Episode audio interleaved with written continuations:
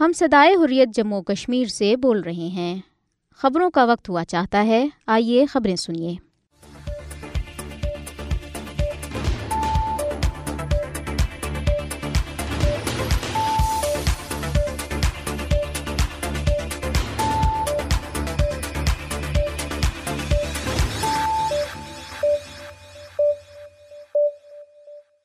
بسم اللہ الرحمن الرحیم۔ یہ صدائی حریت جموں کشمیر ہے۔ اب آپ عبد الرحمن سے خبریں سنیے۔ سب سے پہلے اہم خبروں پر ایک نظر۔ کل جماعتی حریت کانفرنس نے امریکی صدر جو بائیڈن پر زور دیا ہے کہ وہ بھارتی وزیر اعظم نریندر مودی سے ملاقات میں مقبوضہ جموں کشمیر میں بھارتی فورسز کی طرف سے جاری انسانی حقوق کی سنگین خلاف ورزیوں کا معاملہ اٹھائیں۔ حریت کانفرنس کے ترجمان نے سری نگر سے جاری ایک بیان میں امریکہ کو انسانی حقوق کے تحفظ سے متعلق اس عزم کو یاد دلایا جس کی ضمانت انسانی حقوق کے عالمی اعلامیہ میں دی گئی ہے۔ ادھر مقبوضہ جموں کشمیر میں قابض انتظامیہ کی عوام دشمن پالسوں کے خلاف کئی علاقوں میں احتجاجی مظاہرے کیے گئے۔ غریب کشمیری عوام کو لوٹنے کے مودی حکومت کے نت نئے ہتھ کنڈوں کے خلاف سری نگر کے مختلف علاقوں میں لوگ سڑکوں پر نکل آئے۔ فاروق عبداللہ کی سربراہی میں جموں کشمیر نیشنل کانفرنس نے نریندر مودی کی زیر قیادت بھارتی حکومت کی مقبوضہ جموں کشمیر میں پانچ سالہ غیر قانونی حکمرانی کو بے نقاب کرنے کے لیے ایک مہم شروع کی ہے۔ اب خبریں تفصیل کے ساتھ۔ کل جماعتی حریت کانفرنس نے امریکی صدر جو بائیڈن پر زور دیا ہے کہ وہ بھارتی وزیر اعظم نریندر مودی سے ملاقات میں مقبوضہ جموں کشمیر میں بھارتی فورسز کی طرف سے جاری انسانی حقوق کی سنگین خلاف ورزیوں کا معاملہ اٹھائیں۔ حریت کانفرنس کے ترجمان نے سری نگر سے جاری ایک بیان میں امریکہ کو انسانی حقوق کے تحفظ سے متعلق اس عزم کو یاد دلایا جس کی ضمانت انسانی حقوق کے عالمی اعلامیہ میں دی گئی ہے۔ انہوں نے امید ظاہر کی کہ صدر بائیڈن بھارتی وزیر اعظم پر مسئلہ کشمیر کے حل کے لیے فوری اعتماد سازی کے اقدامات کرنے پر زور دیں گے۔ انہوں نے کہا کہ اب تک کشمیریوں کی تین نسلیں دیرینہ تنازع کشمیر کی نظر ہو چکی ہیں۔ حریت ترجمان نے خبردار کیا کہ بھارت کے ہاتھوں کشمیری عوام کو درپیش مشکلات کے بارے میں امریکہ جیسی عالمی طاقتوں کو بے حسی جنوبی ایشیا میں آئیٹمی جنگ کا باعث بن سکتی ہے، جو پوری دنیا کو اپنی لپیٹ میں لے سکتی ہے۔ واضح رہے کہ دو امریکی قانون سازوں راشدہ طیب اور الہان عمر نے اقلیتوں کے خلاف بھارتی حکومت کی ظالمانہ پالیسیوں، پرتشدد ہندو قوم پرست گروپوں کی سرپرستی اور صحافیوں اور انسانی حقوق کے علمبرداروں کو نشانہ بنانے کا حوالہ دیتے ہوئے امریکی کانگریس سے نریندر مودی کے خطاب کا بائیکاٹ کرنے کا پہلے ہی اعلان کیا ہے۔ نریندر مودی جو امریکہ کے سرکاری دورے پر ہیں، کل امریکی کانگریس کے مشترکہ اجلاس سے خطاب کریں گے۔ انسانی حقوق کی معروف عالمی تنظیم ایمنسٹی انٹرنیشنل نے کہا ہے کہ امریکی صدر جو بائیڈن اور بھارتی وزیر اعظم نریندر مودی کو اپنی ملاقات میں دونوں ممالک میں پائے جانے والے انسانی حقوق کے معاملات کو نظر انداز نہیں کرنا چاہیے۔ اور اس حوالے سے پائے جانے والے سنگین خدشات کو دور کرنا چاہیے۔ نریندر مودی امریکہ کے تین روزہ دورے پر منگل کی صبح نئی دہلی سے روانہ ہوئے۔ وہ بائیس جون جمعرات کو بائیڈن سے ملاقات کریں گے۔ ایمنسٹی انٹرنیشنل بھارتی بورڈ کے سربراہ اکار پٹیل نے کہا کہ دونوں رہنماؤں کو اپنے اپنے ملکوں میں موجود انسانی حقوق کے مسائل کو نظر انداز کرنے کے بجائے اس معاملے پر بھی بات چیت کرنی چاہیے۔ انہوں نے کہا کہ وزیر اعظم مودی کا امریکہ میں زبردست استقبال کیا جا رہا ہے، جبکہ بھارت میں لوگوں کو انسانی حقوق کی سنگین خلاف ورزیوں کا سامنا ہے۔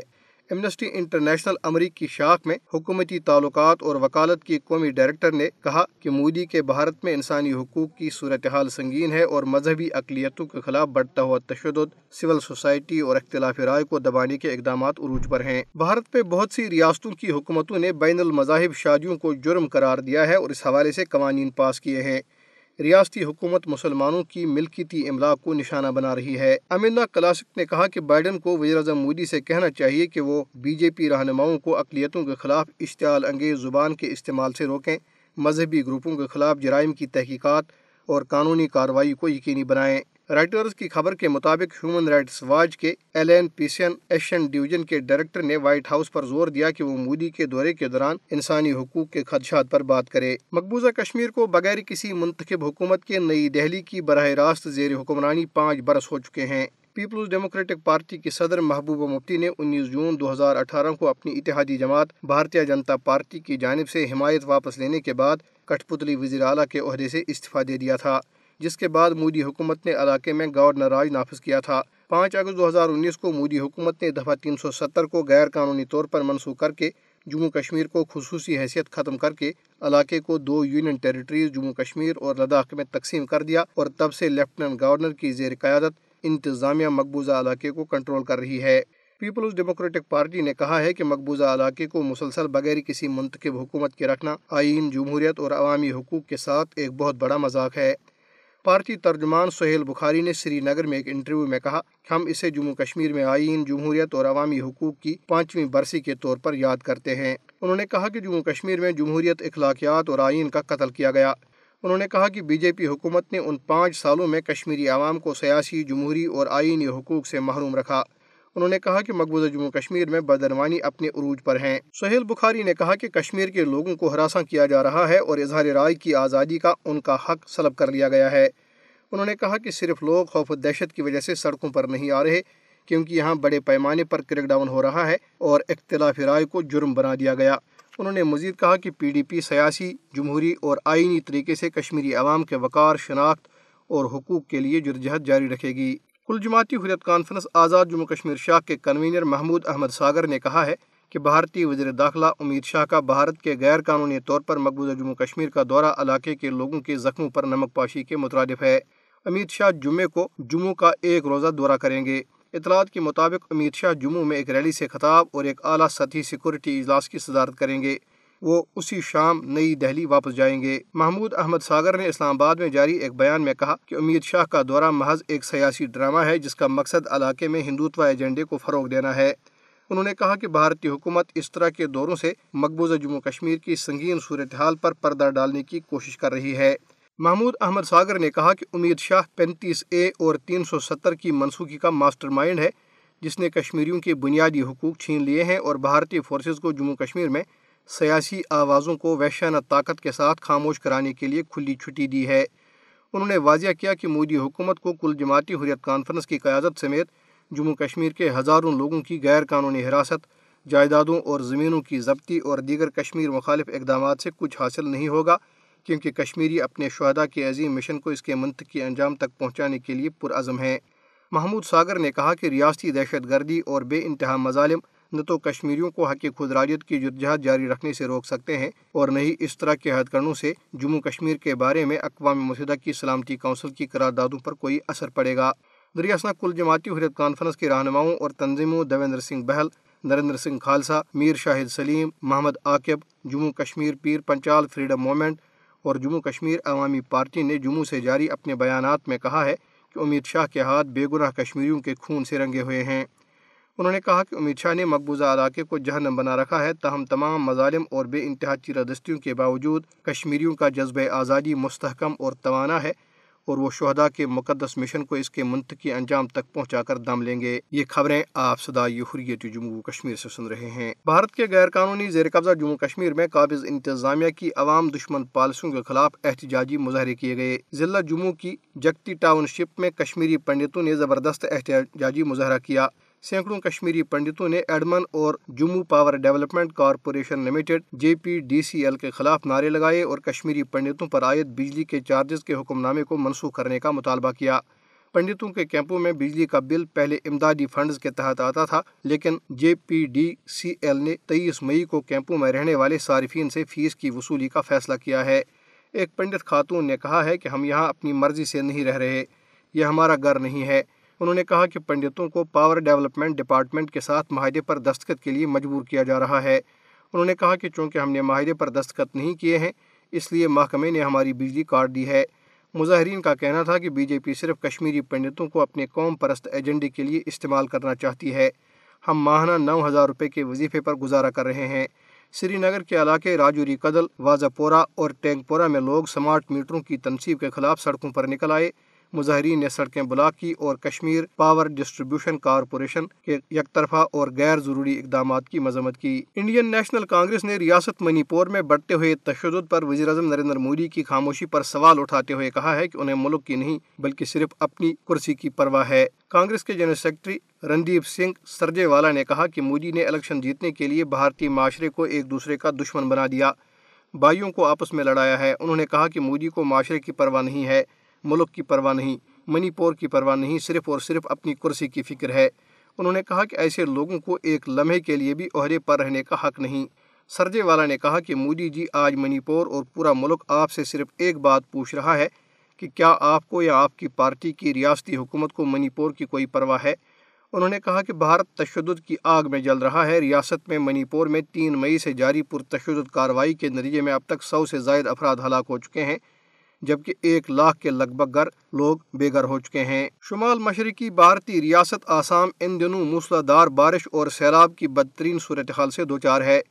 ریاست کے کئی علاقوں میں سیلاب کی وجہ سے نظام زندگی مکمل طور پر درہم برہم ہے اور دس اضلاع میں اکتیس ہزار کے قریب لوگ زیر آب ہیں۔ بھارتی محکمہ موسمیات نے ریاست میں ریڈ الرٹ جاری کیا ہے اور اگلے پانچ روز تک کئی اضلاع میں انتہائی شدید بارش کی پیشن گوئی کی ہے۔ ریاست کے تقریباً پندرہ اضلاع سیلاب کی لپیٹ میں ہیں۔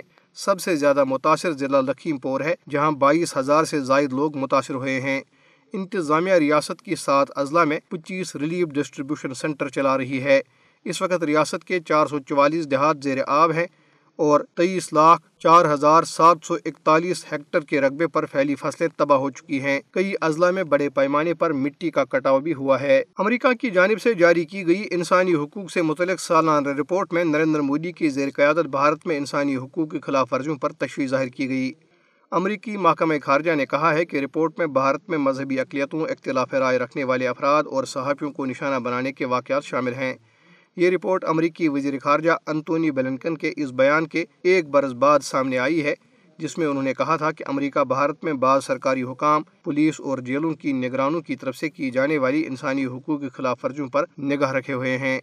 واضح رہے کہ قریبی اقتصادی تعلقات اور خطے میں چین کے مقابلے کے لیے امریکہ کے لیے بھارت کی اہمیت کافی زیادہ ہے۔ اس لیے عام طور پر بھارت پر امریکی تنقید کم ہی ہوتی ہے۔ سالانہ رپورٹ میں بھارت میں انسانی حقوق کے اہم مسائل میں حکومت یا اس کے کارندوں کی جانب سے ماورائے عدالت قتل کی مصدقہ رپورٹس شامل ہیں۔ رپورٹ میں شہریوں پر تشدد، ان کے ساتھ غیر انسانی یا توہین عام سلوک، پولیس اور جیل حکام کی طرف سے سزا دینے، سیاسی قیدی بنانے اور نظر بنیوں سمیت صحافیوں کی بلا جواز گرفتاریوں کا حوالہ دیا گیا۔ انسانی حقوق کی تنظیمیں بھارتی وزیر اعظم نریندر مودی کی ہندو قوم پرست جماعت بھارتیہ جنتا پارٹی کے تحت حالیہ برسوں میں انسانی حقوق کی بگڑتی ہوئی صورتحال پر مسلسل تشویش کا اظہار کر رہی ہیں۔ ناقدین کا کہنا ہے کہ ہندو قوم پرست حکمران جماعت نے دو ہزار چودہ میں اقتدار میں آنے کے بعد سے مذہبی منافرت کو بڑھا دیا ہے۔ ادھر انسانی حقوق کی بین الاقوامی تنظیم ہیومن رائٹس واچ نے کہا ہے کہ بھارتی حکومت کی پالیسیاں اور اقدامات مسلمانوں کو نشانہ بناتے ہیں، جبکہ مودی کے ناگدین کا کہنا ہے کہ ان کی ہندو قوم پرست حکمران جماعت نے دو ہزار چودہ میں اقتدار میں آنے کے بعد سے مذہبی منافرت کو بڑھایا ہے۔ مودی حکومت کے ناگدین دو ہزار انیس کے پڑوسی ممالک کے مسلمان تارکین وطن کو نکالنے والے شہریت کے قانون کا حوالہ دیتے ہیں، جسے اقوام متحدہ کے انسانی حقوق کے دفتر نے بنیادی طور پر امتیازی قرار دیا ہے۔ اس کے ساتھ ہی صدائی حریت جموں کشمیر سے خبریں ختم ہوئی۔ کبھی تو آئے گا ایسا دن بھی۔ جب اپنی جنت میں جاؤں گا میں کبھی تو آئے گا ایسا دن بھی۔ جب اپنی جنت میں جاؤں گا میں سکتی آنکھوں میں مثل کاجل وہاں کی مٹی لگاؤں گا میں۔ کبھی تو آئے گا ایسا دن بھی۔ جب اپنی جنت میں جاؤں گا میں۔ اے میری وادی ترس رہا ہوں میں مدتوں سے تیری مہک کو۔ اے میری وادی ترس رہا ہوں میں مدتوں سے تیری مہک کو۔ میں دل بدل پھر رہا ہوں کب سے دبا کے سینے میں ہر کسک کو۔ دبا کے سینے میں ہر کسک کو۔ مگر تیری بھینی بھینی خوشبو کبھی تو من میں بساؤں گا میں۔ تمام راہوں میں اپنی قلبیں اور اپنے آنسو بچھاؤں گا میں۔ کبھی تو آئے گا ایسا دن بھی جب اپنی جنت میں جاؤں گا میں۔ سکتی آنکھوں میں مثل کاجل وہاں کی مٹی لگاؤں گا میں۔ میں اپنے ہی گھر سے بے دخل ہوں کہ جرم میرا ہے بے گناہی۔ میں اپنے ہی گھر سے بے دخل ہوں کہ جرم میرا ہے بے گناہی۔ میں دور رہ کر بھی تجھ سے لیکن تیرا ہی غازی، تیرا سپاہی۔ تیرا ہی غازی، تیرا سپاہی۔ جلا وطن ہوں جو میں تو کیا ہے؟ تیرا ہی نعرہ لگاؤں گا میں۔ جہاں جہاں میں رہوں گا زندہ تیرا ہی پرچم اٹھاؤں گا میں۔ کبھی تو آئے گا ایسا دن بھی۔ جب اپنی جنت میں جاؤں گا میں سکتی آنکھوں میں مثل کاجل وہاں کی مٹی لگاؤں گا میں۔ جو بند ہے کان دنیا بھر کے میں تیری چیخوں سے کھول دوں گا۔ جو بند ہے کان دنیا بھر کے میں تیری چیخوں سے کھول دوں گا۔ ضمیر انسانیت وادی اشکوں میں گھول دوں گا۔ میں تیرے اشکوں میں گھول دوں گا۔ گداز کر دوں گا پتھروں کو ہر ایک دل کو رلاؤں گا میں۔ زمانے بھر کو تیری کہانی تیرا فسانہ سناؤں گا میں۔ کبھی تو آئے گا ایسا دن بھی جب اپنی جنت میں جاؤں گا میں۔ سکتی آنکھوں میں مثل کاجل رہاں کی مٹی لگاؤں گا میں۔ وہ میری ماں کے روتے چہرے وہ میری بہنوں کے بھیگے آنچل۔ وہ میری ماں کے روتے چہرے وہ میری بہنوں کے بھیگے آنچل، وہ میرے بچوں کے پاس لاشے وہ خون میں ڈوبی ہوئی میری ڈل۔ خون میں ڈوبی ہوئی میری ڈل۔ لوٹی ہوئی عزتیں جلے گھر۔ کسی سے کچھ نہ چھپاؤں گا میں۔ ہر ایک تصویر بربریت جہان بھر کو دکھاؤں گا میں۔ کبھی تو آئے گا ایسا دن بھی۔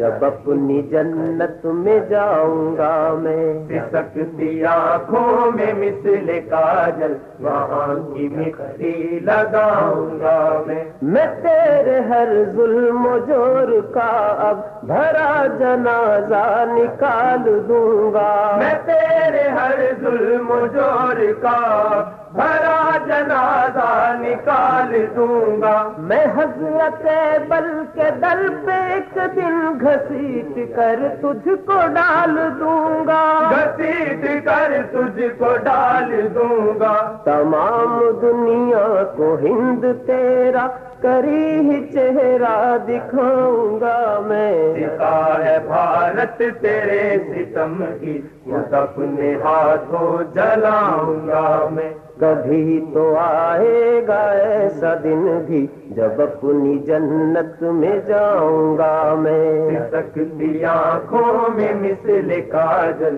وہاں کی مٹی لگاؤں گا میں۔ وہ دن ہے اب جلد آنے والا، جب ہوگی آزاد میری وادی۔ وہ دن ہے اب جلد آنے والا جب ہوگی آزاد میری وادی۔ وہ یوم پت ہے عظیم، جس دن منایا جائے گا جشن شادی۔ منایا جائے گا جشن شادی۔ پھر اپنی وادی کی ہر گلی کو دلہن کی صورت سجاؤں گا میں۔ کفن تو پہنا ہوا ہے پر اب لہو کی مہندی رچاؤں گا میں کبھی تو آئے